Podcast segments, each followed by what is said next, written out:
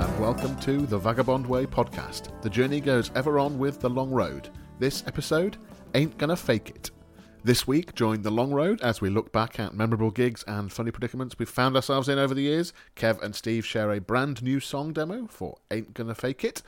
Kev takes us on a trip to Boston, Massachusetts, to another inspiring record store. And the Bishop, that's me, I catch everyone up on my recent kitchen exploits. The Vagabond Way podcast, featuring The Long Road, is exploring the world of the troubadour, the adventurer, the vagabond. The world isn't beige, it isn't processed, it's authentic, it's rich, and it's real. And if those are the sorts of sentiments that make your brain light up, then hop on board. We are embracing all of those things, we're celebrating all of that, and we love it if you joined us on the journey.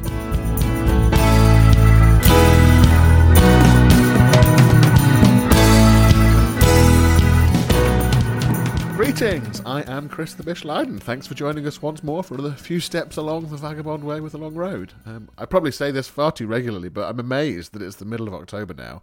Way back when we were planning our release schedule for this autumn, it seemed such a long way away, and the world would be a different place thanks to Corona. And perhaps the world is a different place, but actually in sort of very practical terms, I've done much the same in October as I was doing in May, just chipping away. It's all we can do, really. Our latest release, If There's a God Out Here, is picking up traction all round, so thank you to everybody who's supported us so far. Do check out the spooky video by Kev Moore on YouTube. If There's a God Out Here, just search for that. Find the track on Spotify and have a listen on Apple Music. We actually do have a Bandcamp page as well, which we've just about never mentioned on here, I don't think, or anywhere. Bandcamp's a bit different to other music retailers. It was built by musicians for musicians, and they take a necessary small cut of the sales of that pie to keep the platform running. But if you buy an album or an EP off Bandcamp, you can be assured that the artists are getting the lion's share of that purchase. So if you fancy helping out artists in a more sustainable fashion, maybe check out Bandcamp. Ours is at The Vagabond Way, or one word, .bandcamp.com, or just go on bandcamp.com and search for The Vagabond Way. All our stuff is on there, reasonably priced, or if you really, really like it, you can actually pay more than the list price to help us out, and helps out Bandcamp as well. A quick reminder now about our YouTube show, The Transatlantic Connection Show. A new episode came out just on Tuesday, featuring our friend Rob McHale and Charlotte Elizabeth, co-founder of new radio station, Arc Radio, here in the UK, dedicated to Americana roots and country music. ARC, ARC, you see. Check out the episode on YouTube, just search Transatlantic Connection Show and you'll find it, and you'll find out all about Rob and Charlotte. Oh, and before I forget to mention, we're taking a break from the podcast for just 1 week next week, so no episode next week, but we'll be back on October the 30th with our regular weekly shows, probably right through to the end of the year.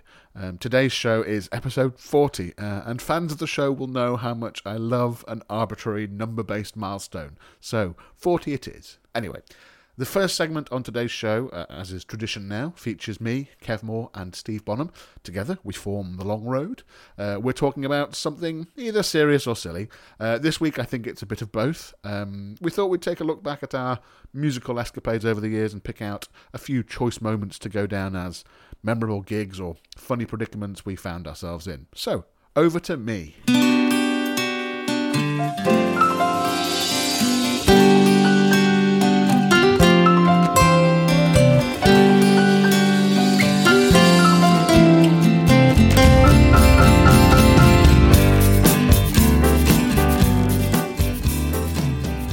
Here we are again together, the three members of The Long Road. We've got Kev at home in Spain. He's going to give us his regional introduction. Hola. And then we've got Steve at home in Derbyshire, and no doubt he'll give us a suitably regional introduction as well. I up me duck. And we've got me, Chris the Bishleiden, at home in Manchester. This bit always feels a bit like the Eurovision Song Contest when we go to each individual country for the votes. Yeah, nil point. So I suppose over the course of lockdown, we've all been sort of trying to look ahead and see what we can do in the future, and trying to work out what we're doing right now. And I guess a bit of looking back as well, trying to reflect on things how they were before, and what we're missing. And I guess, fairly obviously for us three, we were missing, performing live. But it got me thinking, what are the memorable gigs we've done over the years? What are the remarkable situations we found ourselves in the course of our musical escapades over the years. I mean, for one thing, I feel very lucky when I look at all my musician friends around the world, literally all over the world, that I have managed to do about 6 or 7 shows since lockdown, which is actually about the same amount I did in the week before lockdown.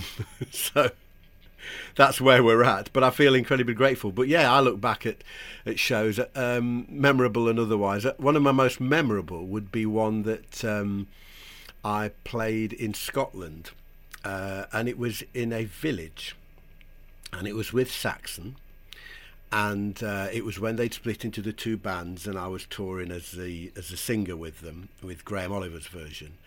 And there was a guy that owned a hotel. It wasn't, in fact, calling it a village is overselling it. It was a crossroads up in the wilds, and the hotel was on one corner, and there was a phone box on the other corner, and that's it. And this guy got in touch with me and said, "I want to put Saxon on at my hotel." To which the first answer was, "Are you insane?" The manager at the time thought, this is quite a good publicity thing. And so it happened. It ended up in the Scottish Sun, a big article about it. We got to the hotel, we were put up in the hotel, and they had a function room that would probably hold, at the outside, about 200 people. And the PA took up like half the room. It was insane. And we thought, where are the people? And people came from literally from miles around. And all these bikers and stuff from all across the Highlands, you know. And it was rammed. And literally, if you've ever had this, it's not a pleasant experience really, but in the moment you're okay with it. Everybody's sweating, the condensation, and it falls from the roof like rain. And we kicked off, and the people are in your face, and it was one of the most insane, intense gigs I've ever done. I'll never forget it. It was unbelievable. I got to actually that image of sweat dripping from the ceiling. That reminds me of a gig that me and Steve did together. I don't know, 6 years ago now, at the Dublin Castle. If you remember, Steve, a remarkable night for many reasons. Oh God, yeah. Oh, God. For me, I can instantly think of 3 things that make it remarkable. First, yes, that sweaty room. You know, the place was so the Dublin Castle is this pub in Camden, and you know, loads of big names have performed there over the years. It's this not huge room at the back. You know, I don't know, 150 people. Yeah. I don't know, 100. I don't know. But it was packed, and people were very, very merry, and they were bopping around and dancing, and they were sweating, and they were breathing, and the moisture was dripping from the ceiling. Absolutely, yeah, remarkable. Yeah. The second remarkable thing I remember about that show was the act who was, I can't remember. We were the headline.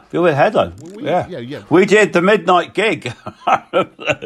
We were on last. So it means we got there early. We got there first to sound check. So we did our sound check. It was fine. And then the band on sound checking after us, who were on going to perform before us, were this. Oh God, yeah. I think this is the right term. Thrash punk band. And they arrived. Well, 3 of them. I think there were 3 piece. And 2 of them arrived, absolutely, like off their tits. One of them arrived with. Somehow 5 beer bottles in each hand, basically one between each finger, and then another one somehow magically. They sound checked, and it was quite chaotic. I think the sound guy there was a lovely guy, absolutely the coolest character you've ever come across. So just nothing fazed him at all. He just got on with his job and he actually did a great job. But yeah, this thrash punk band, the bass player and the guitar player were off their tits. The lead singer knew what he was doing. He was very good. He knew what he was doing. So Steve left. He could see which way the wind was blowing here, and thought, right, this isn't there. And actually, they were brilliant. They were remarkably good musically, and somehow through his drunken state, the bass player was doing incredible things. Absolutely, Edward Guinness hands. So that was a slightly stark contrast in approach to a sound check, and then the musical results. And then the third thing for me at that gig was, so the green room at this venue was, it was a box room. It was a 3 meters by 1 meter kind of room. You just enough space to put your instrument cases basically. But so yeah, I can't remember the timing of things, but my keyboard ended up in there, out of its case, but just, you know, up against the wall. You know, loads of instruments in there. But we got back to it later on, and I can't remember at what point in the evening this was, but got back to it later on that evening, and I noticed there was a thin drizzle of vomit dripping down it from the top end, and I thought, oh good, somebody's vomited on my keyboard. That just about rounds up today's thing. It's a good job you experienced that as well, Steve, because I don't know if you can top that story, really. I mean, the whole thing was bizarre. I mean, it summed up to me the whole experience of being a band in the lower echelons of the music industry, because the van broke down after that. Oh God, yes, I'd forgotten about that. The van broke down after that, so we were then marooned in the middle of in London, including a whole heap of instruments and no way of getting home. The driver, bless him, our mate Dave, he spent 4 hours, because it was a hired, band bus, trying to get a guy to own the thing, and eventually at about midnight. It's later than that. We ended up sitting in this girl's flat. It was a friend of my daughter's, and she was in this very quiet, nice flat, and then all of a sudden 4 sweaty, smelly musicians turn up with keyboards, of course, bloody tubas, guitars, fiddles, and they were all sitting trying to be quiet, and of course we can't be quiet, and her mates are getting a bit agitated, because the last thing they were expecting at 2:00 in the morning was an after party to a gig they'd not been to. Eventually the guy, Dave, he's very persistent, the guy crumbled and he said, look, whatever it takes, just get home. And we got a London taxi, put all the stuff in a taxi, who drove us back up to Derbyshire. £400 taxi fare, I think, in the end, wasn't it? Absolutely crazy. Unbelievable.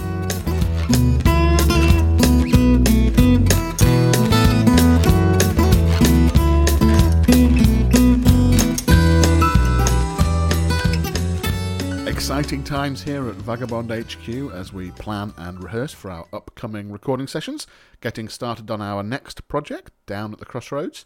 We're going for recording in small batches to match up with the releases of EPs of 3 or 4 songs on each one every few months.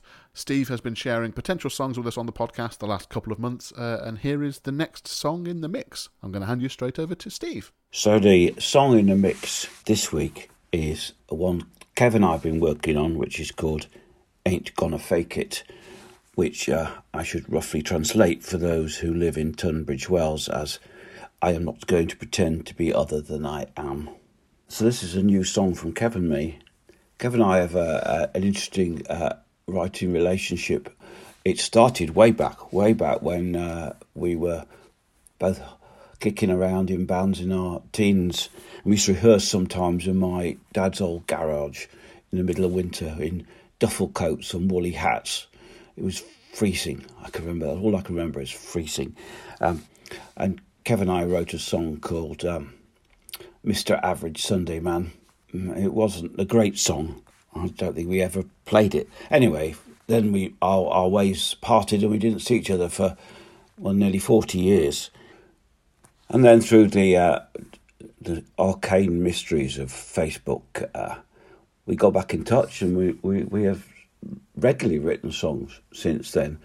It was probably nearly 40 years between the first song and second, which makes us one of the longest running writing partnerships in musical history, and B, one of the least productive. The basis of this song is back from those days. I mean, I'm a bit of a hoarder, and I have hundreds of scraps of paper with ideas, and for some bizarre reason I can never bring myself to chuck any of them out just in case. And I've been strumming this song to myself for many years without it really going anywhere, and the people I was playing with along that time weren't that interested in making something of it. Then I started playing it again on a new 12-string guitar that I bought, and I just liked it. I liked it. Just before Kev set off on his enormous hike through Spain, I sent him a rough version of it and said, what do you think of this? And that very night, he came back with the demo you're about to hear. I love it. Gotta confess, I love it. It may not be the most original song ever written, but everything about it works for me. And what's really fun with this song is Kev and I have had hands in both parts, if you pardon the expression. We've both the tune and the lyrics. In fact, the lyrics on this one are mostly Kev's, virtually all Kev's, so except for the hook, I think. The song originally was a kind of expression of teenage rebelliousness, and Kev's lyric has turned it into a song about rebelliousness of, shall we say, a more vintage kind. I was born in the 60s. I'm too young to be a hippie, but the kind of memories and values that were around at the time, yeah, have certainly shaped my life, and it's very easy to be cynical about that. You know, it was a time of hope that was definitely flawed, of ideals that were inevitably compromised. Optimism, maybe, that was some ways misplaced. But that hope, ideals and optimism, they're still important things. And I feel now I'm part of a generation with nothing left to lose. We may as well be the new radicals. We may as well shout for a better world because well, we can. We can hold people to the uncomfortable truth. We can tell those coiffured emperors they have no clothes. We can say the world is worth saving from the deluge. I hope you enjoyed this. This is about as rough a mix as you'll ever hear from us, and we're capable of some really rough mixes. Kev's got the vocal on this. Underneath, you can hear me singing, in most places, different words. But boy, he did a great job. So, Kev, out there in Spain, thank you for this. I love it. 1, 2, 3, 4.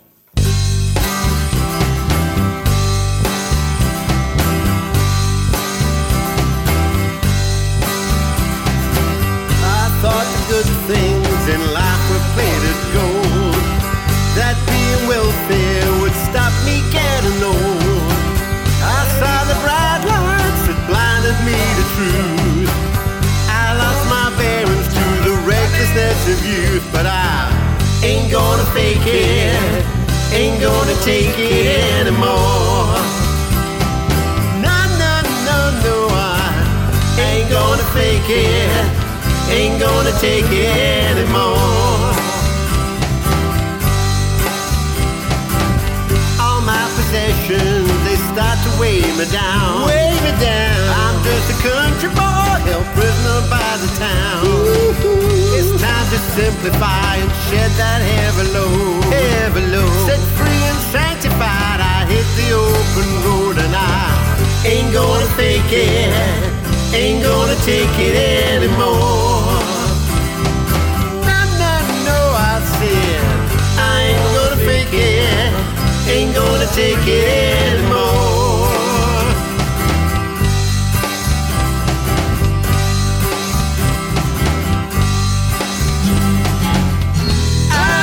And purify my slave wife clean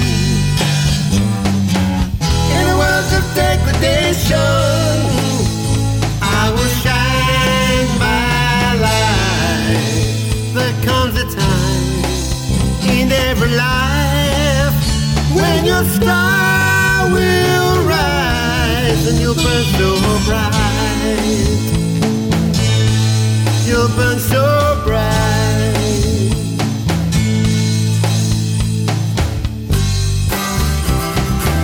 Keep it burning, yeah. Walk beside me as my troubles disappear. There's so much out there and there's nothing left to fear. Free from the carousel and the book of crazy lies. The scales are falling, it's time to live my life. Ain't gonna fake it, ain't gonna take it anymore. No, no, no, I said I ain't gonna fake it, ain't gonna take it anymore.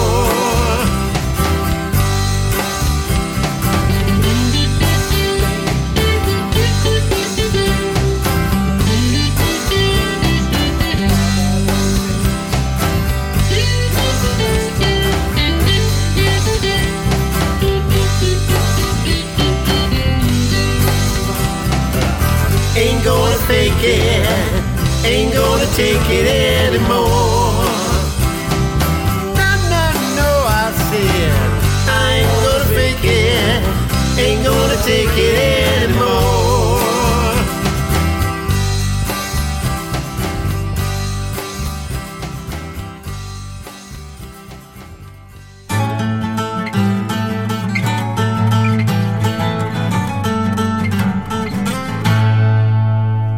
Hello everyone and welcome again to Kev's Cafe Corner, which currently is in a virtual state. That is, it's a place where you come and join me on the internet and we talk about some other things. And at the moment I'm going through a run of record shops in various places that have piqued my interest and that I want to give a shout out to because I think record shops are very important.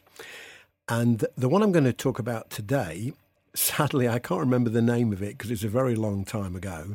It was when I was touring the States with the Gonads in '98, and it was in Boston or thereabouts, a suburb of Boston, I think, somewhere up the East Coast. It was a really good one, you know, quite a small place, but absolutely packed to the rafters with albums and CDs and what have you.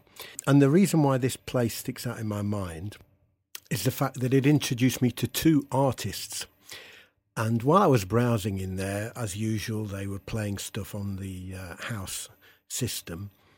And there was a guy singing who sounded extremely reminiscent of Lennon. And it was really, really good. The songwriting was really good. And I went and asked about it. And it turned out to be a guy called Michael Penn, brother of Sean Penn, who went on to work with and later marry Amy Mann. And he's a really, really great writer and performer, and his albums are hidden gems, really, particularly the one that's called Resigned. And so I set that one aside to buy, and I'm wandering around again. And this song came on that I can only describe as one of the most commercial, superbly written 3-minute pop songs I've ever heard in my life, right on a par with the likes of the Beach Boys and the Beatles and The Move. And it was a guy called Will Owsley, recording under the name of just simply Owsley. And it was the title track of his first album, I think, and it was called Oh No, The Radio. And it was just a masterclass in how to write a hit single. And yet, as is the way, it never became one. And he recorded 2 solo albums and very, very sadly took his own life in Tennessee some years back. An incredibly wasted talent. And if you get a chance to pick up either of his albums, Owsley, Oh No, The Radio and The Hard Way, please do so because they're really works of genius, in my opinion. And that was my treasure that I found in that particular record shop, amongst other things that I picked up that day. But I would never have heard of these artists or bought them without browsing that store and listening to what they were playing for our pleasure. Another plus from that particular day was across the road was a cafe, a real cafe, that served pancakes. And I think there was a stack of 10 that you could get. And if you ate them all, it was free. And I did. And it was.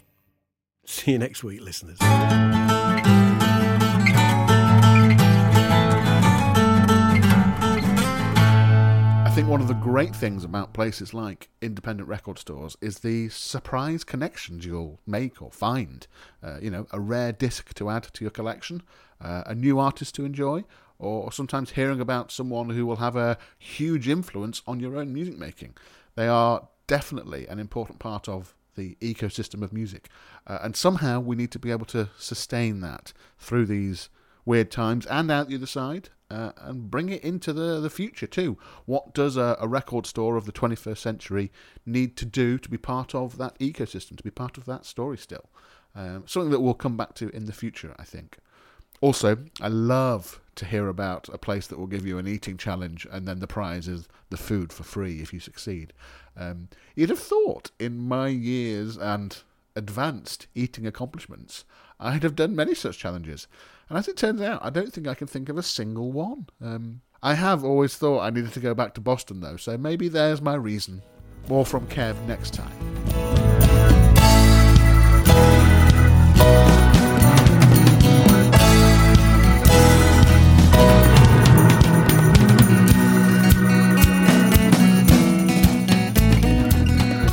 The Bishop, that's me. I've been more involved in daily bread this week.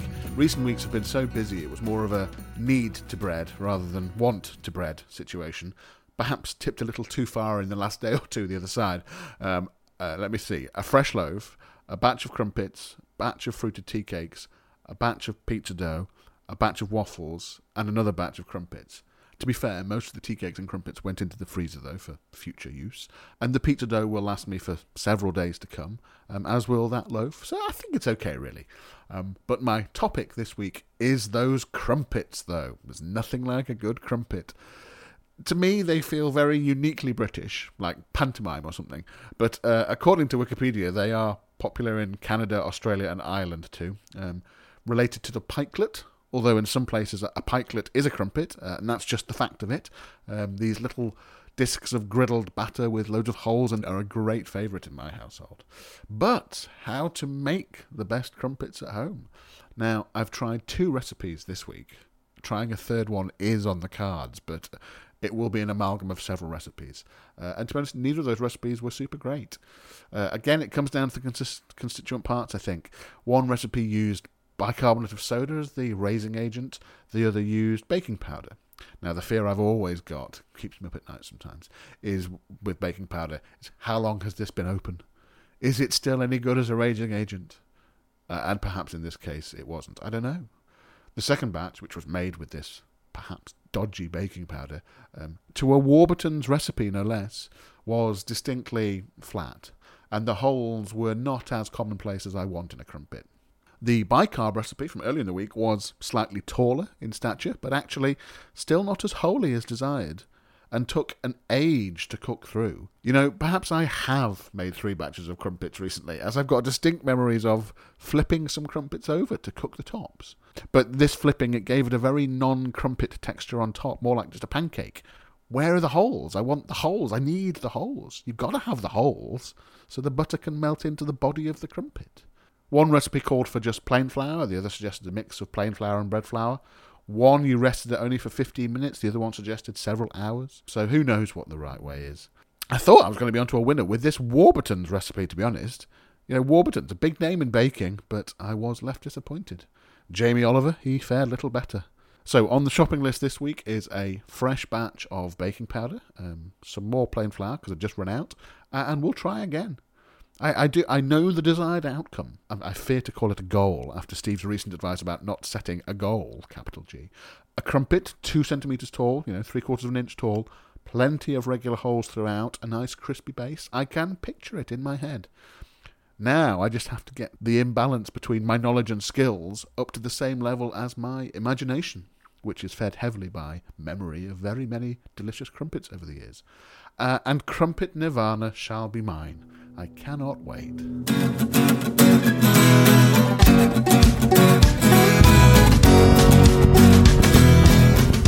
that's it for this week. Thanks for listening wherever in the world you are. Don't forget to subscribe to the podcast. We're on Apple Podcasts, SoundCloud, Spotify, and now Amazon Podcasts. The next episode will be out in 2 Fridays' time, so that's the end of October. Join us on YouTube for The Transatlantic Connection Show and become part of the Transatlantic Connection movement. Head to youtube.com/The Vagabond Way. We're on Patreon at patreon.com/The Vagabond Way. Big thank you to our Patreons and a special shout out to Orla Flynn, James Leiden, Stuart Leiden, Yvette Leiden and Trish Taylor. Thank you for your ongoing support. Patreon is a great platform that makes it super easy for anyone out there, you, to support content that you love on a monthly basis. It gives you direct access to the people creating the stuff you love, us, hopefully, and you get to play an integral part in shaping the direction of things that we make. So, become a vagabonder. That's our name for our supporters on Patreon, to help us create music, live performances, books and short stories, this weekly podcast, our YouTube show, and some new things that we are cooking up. As a vagabonder, you can get the recordings and books we make for free, receive exclusive Patreon-only merchandise in the post, get regular behind-the-scenes updates from us, unlock access to exclusive live stream performances and Q&As, and lots more. You can help us create something different, something that entertains, and something that inspires others. So, join us on the journey and release the vagabond within. Patreon.com/The Vagabond Way. Thank you once again, brave adventurers, vagabonds and explorers, for joining us on The Vagabond Way. Remember, the world isn't beige, it's authentic, it's rich and it's real. Embrace every last bit of it. Until next time, the journey goes ever on with The Long Road. Bye for now.